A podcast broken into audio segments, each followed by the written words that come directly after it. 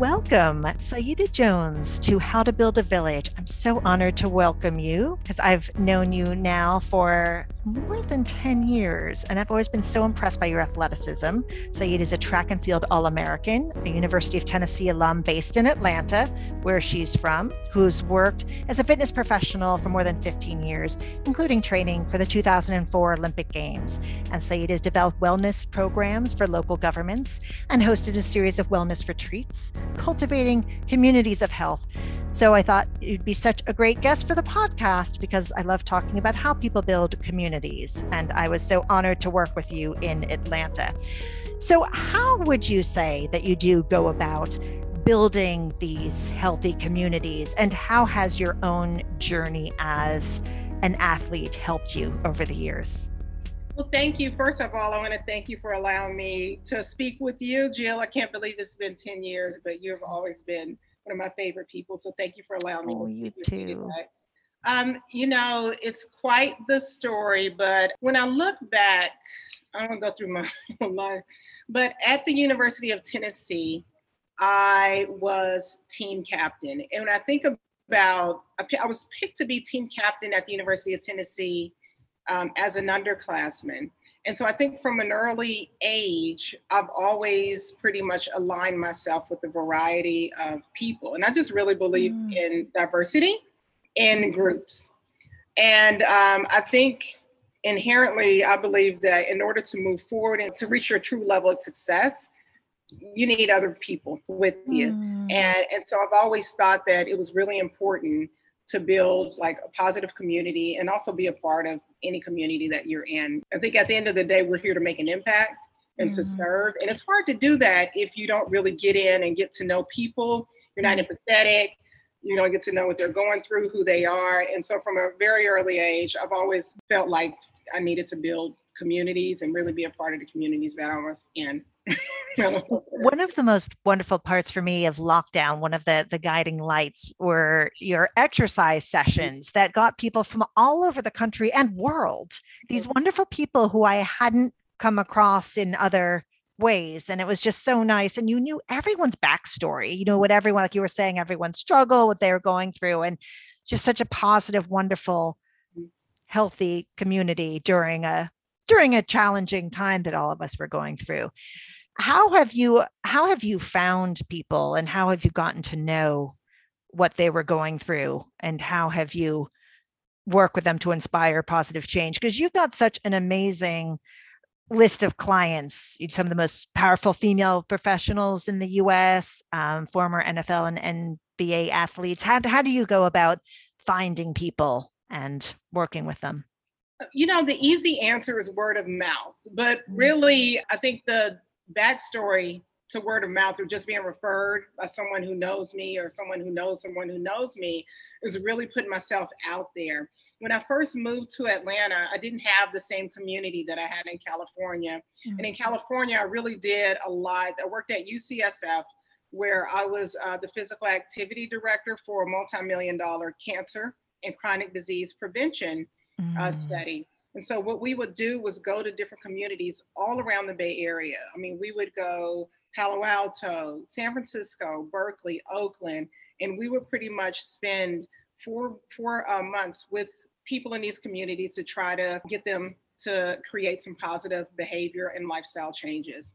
And after those four months, we actually followed the people in, in our research study for a year, for a year and sometimes two years after. So, what that really did for me was teach me how to connect with people from all over who had different experiences, who really wanted to become healthy, who really wanted to create some positive lifestyle change, who really wanted to live a better life. So, mm-hmm. in short, that job really taught me how to see people in a different way. And it really taught me how to connect with people from all over. And after that, when I moved back to Atlanta, I didn't have that same community but mm. there were I made a, a, really detailed and specific checklist about what it is mm. that I mm. wanted mm-hmm. and what I didn't want when I moved to Atlanta. I was like, I will never work in a gym again. I will never. There were like some do's and don'ts mm. to my mm. life once I moved back to Atlanta. And I knew I wanted to. See, Atlanta really was uh, not doing well in terms of obesity, chronic disease, mm. cancer, all of the things that I have been working so hard to help eliminate in the Bay Area. You know, Atlanta I felt like needed that same uh, support. So mm. I reached out to Piedmont Park mm. and I asked if mm. I could put together a fitness program for residents, a quality fitness program for residents in Atlanta. And um, I told them exactly how I wanted to do it. And I'd already did it in, uh, you know, in Oakland and mm. Berkeley and San Francisco. So they were fine with me doing it. And in doing that, I met a lot of people through Piedmont Park, right? The mm-hmm. park goers. And then whenever a, orga- a nonprofit organization would have um, an auction, I would always mm. uh, volunteer uh, either a personal training session or a fitness class or a consultation. And that is really how I ended up creating my community here. Because, you know, I would, um, the first time I, I did it at Piedmont Park, they have a park fundraiser every year and I asked if I could volunteer fitness classes or either personal training. And the woman, I never forget, Amanda Brown Olmstead, she had a PR firm in Atlanta. She bought my sessions and she said, I already know everything, but I want you to come and training, you know, every Monday, Wednesday, Friday at my house. So she was very, very well connected in Atlanta. And by meeting her, she really enjoyed how we worked together and she started referring me to other people who then referred me to other people and it just became a snowball effect but i always kept my hand so if i trained c-suite clients i would train uh, c-suite clients but i also like to work at morningside right so you know our, both of our children mm-hmm. went to the mm-hmm. same elementary school there mm-hmm. also wanted to have an impact in that community so i did mm-hmm. a lot of volunteering through the Sustainability Wellness Garden Committee at, at Morningside. Mm-hmm. And um, and then even at my son's school and even in my neighborhood. And so I always felt like my ultimate goal was to serve and connect people. And so that's just kind of how I found people, really by putting myself out there, if that makes sense. You know, by really, you know, um, finding sometimes being in uncomfortable situations or putting myself in places where I might not know anyone mm. but really trying to find that you know some way to connect myself with someone and uh and, and that's i think that's how people found me is that i ultimately put myself into multiple of different communities and areas and around different people. That's such a great way of putting it, putting yourself out there, you know, rather than waiting for things to happen. And also, Piedmont Park is such a jewel, isn't it? I mean, we just, and it got so during our time living in Atlanta, got so, so much, it was already great, got so much better with it. The mm-hmm. pool getting redone, it just, they kept adding new features, just such a joy to have that there. It's great that you mm-hmm. sought that out. Mm-hmm. Now, can you talk a bit about your own journey as an athlete? Because you're also you're you're you're living the life that you are helping other people to live you know you're practicing what you preach. So how has your your role as an athlete changed over the years? Um i started running track just you know, I always knew I was like the fast kid in the neighborhood. Mm-hmm. and I was waiting for a high school track to start. And when it did, I was really, I did really well in high school. Ended up going to the University of Tennessee. And I think about this, I tell people that I went there. I often tell people I took a partial scholarship. And I look back on my life and I think that we make these decisions, right? Every now and then we make these very pivotal decisions that kind of change the course of our life. Mm-hmm. When I mm-hmm. lives, when I left uh, high school in Atlanta, I had full scholarship offers from quite a few universities, but Tennessee offered me a partial scholarship. It was less than half scholarship. Mm. And I remember I said, you know what? If I put myself at a University of Tennessee where I'm around the best, I have these best resources, I believe that I can be just as good. And so I ended up taking a partial scholarship, less than 20, less than what 50% to mm. go to. University of Tennessee. And within a year, the next year, I was at almost a full scholarship. In the last two years, full scholarship. And so I think I tell that story because I look back and see how it changed really the trajectory of probably my entire life. There are plenty of friends that I had who were a lot faster than me coming out of high school, but because they chose to go to a different place, they had completely different lives than I did. So anyway, I just wanted to kind of insert that. But at the University of Tennessee, after that, I ended up going to uh, qualified for the Olympic trials. Mm-hmm. Ran in the Olympic trials um, in 2000, and then decide did not make the team, but decided to uh, train again for 04. And uh, I moved out to California with one of my closest friends who was training with a huge training group in California. Once you leave college, you find these training pods mm-hmm. all over. And so California has a lot of them because of the weather. Texas and Florida has a lot of these training pods. So I ended up going to California to train. And after about a year or two in, um, I was having some Achilles pain in a year. And long story short, I tore my Achilles. Mm. And um, um, so just coming back from that was difficult. But I did come back from that. But there was a point where UCSF found me at a gym that I was working in. They first asked me to do some contracting work, and I was like, oh, I was working as a trainer mm. to supplement my income. And at this time, I was still training for the Olympics, but they offered me a pretty nice job to work on this research study.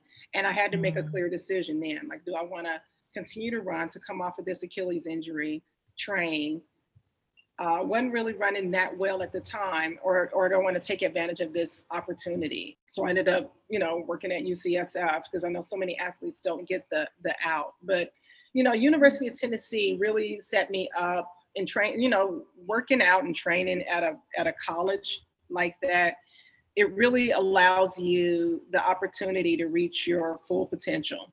And I was able to do that at Tennessee, and even a year or two after I left Tennessee it just really got to the point where, you know, I wanted to, I had to make a decision about like next steps. And, you know, just after tearing, after tearing my Achilles, you know, it was tough. You know, you get injured, you get injured a lot in sports. Mm-hmm. And I remember after tearing my Achilles, I think after I decided not to run anymore, or I was contemplating not running anymore, I woke up one morning and mm-hmm. I didn't have any pain or any soreness or any achiness anywhere. And I remember thinking, I called my best friend up and I said, Do you remember the last time you hadn't felt anything? And we couldn't think. It had been almost 10, 15 years that we had ever woke, woke up and not felt a thing like sore, soreness, pain, and injury. And it really just hit home for me then.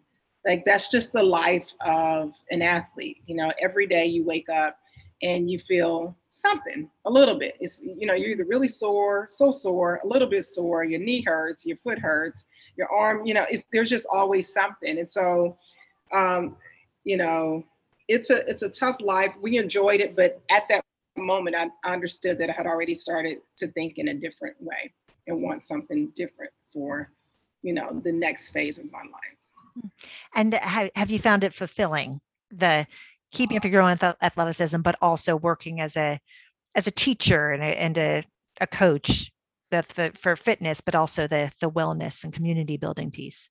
Absolutely, I love people. I've always been an extrovert, and I've always enjoyed helping people get better. And I think you know it started from me being a team captain. You know, the ultimate goal was to have a better team and help everybody on the team reach their full potential. So now I feel like I do the same thing just with my clients, right? It's really helping them reach their full potential, helping them to be the healthiest that they want to be or that they're achieving to be. And when my daughter started her school in sixth grade, I told myself whatever school she was going to go to, I was going to be the track coach. Because again, I wanted to kind of reach out and be a part of kind of the community um, where she was at school.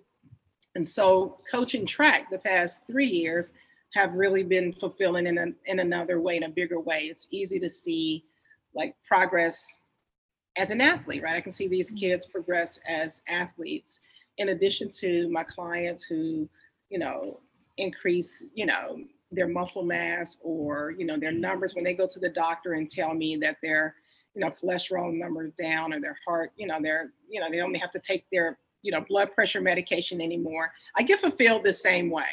I get fulfilled the same way because uh, at the end of the day, you know, I really do believe that you know you you're here to pretty much help others, and so mm-hmm. it does fulfill me in the in the same way that that track did, if not if not even more, you know.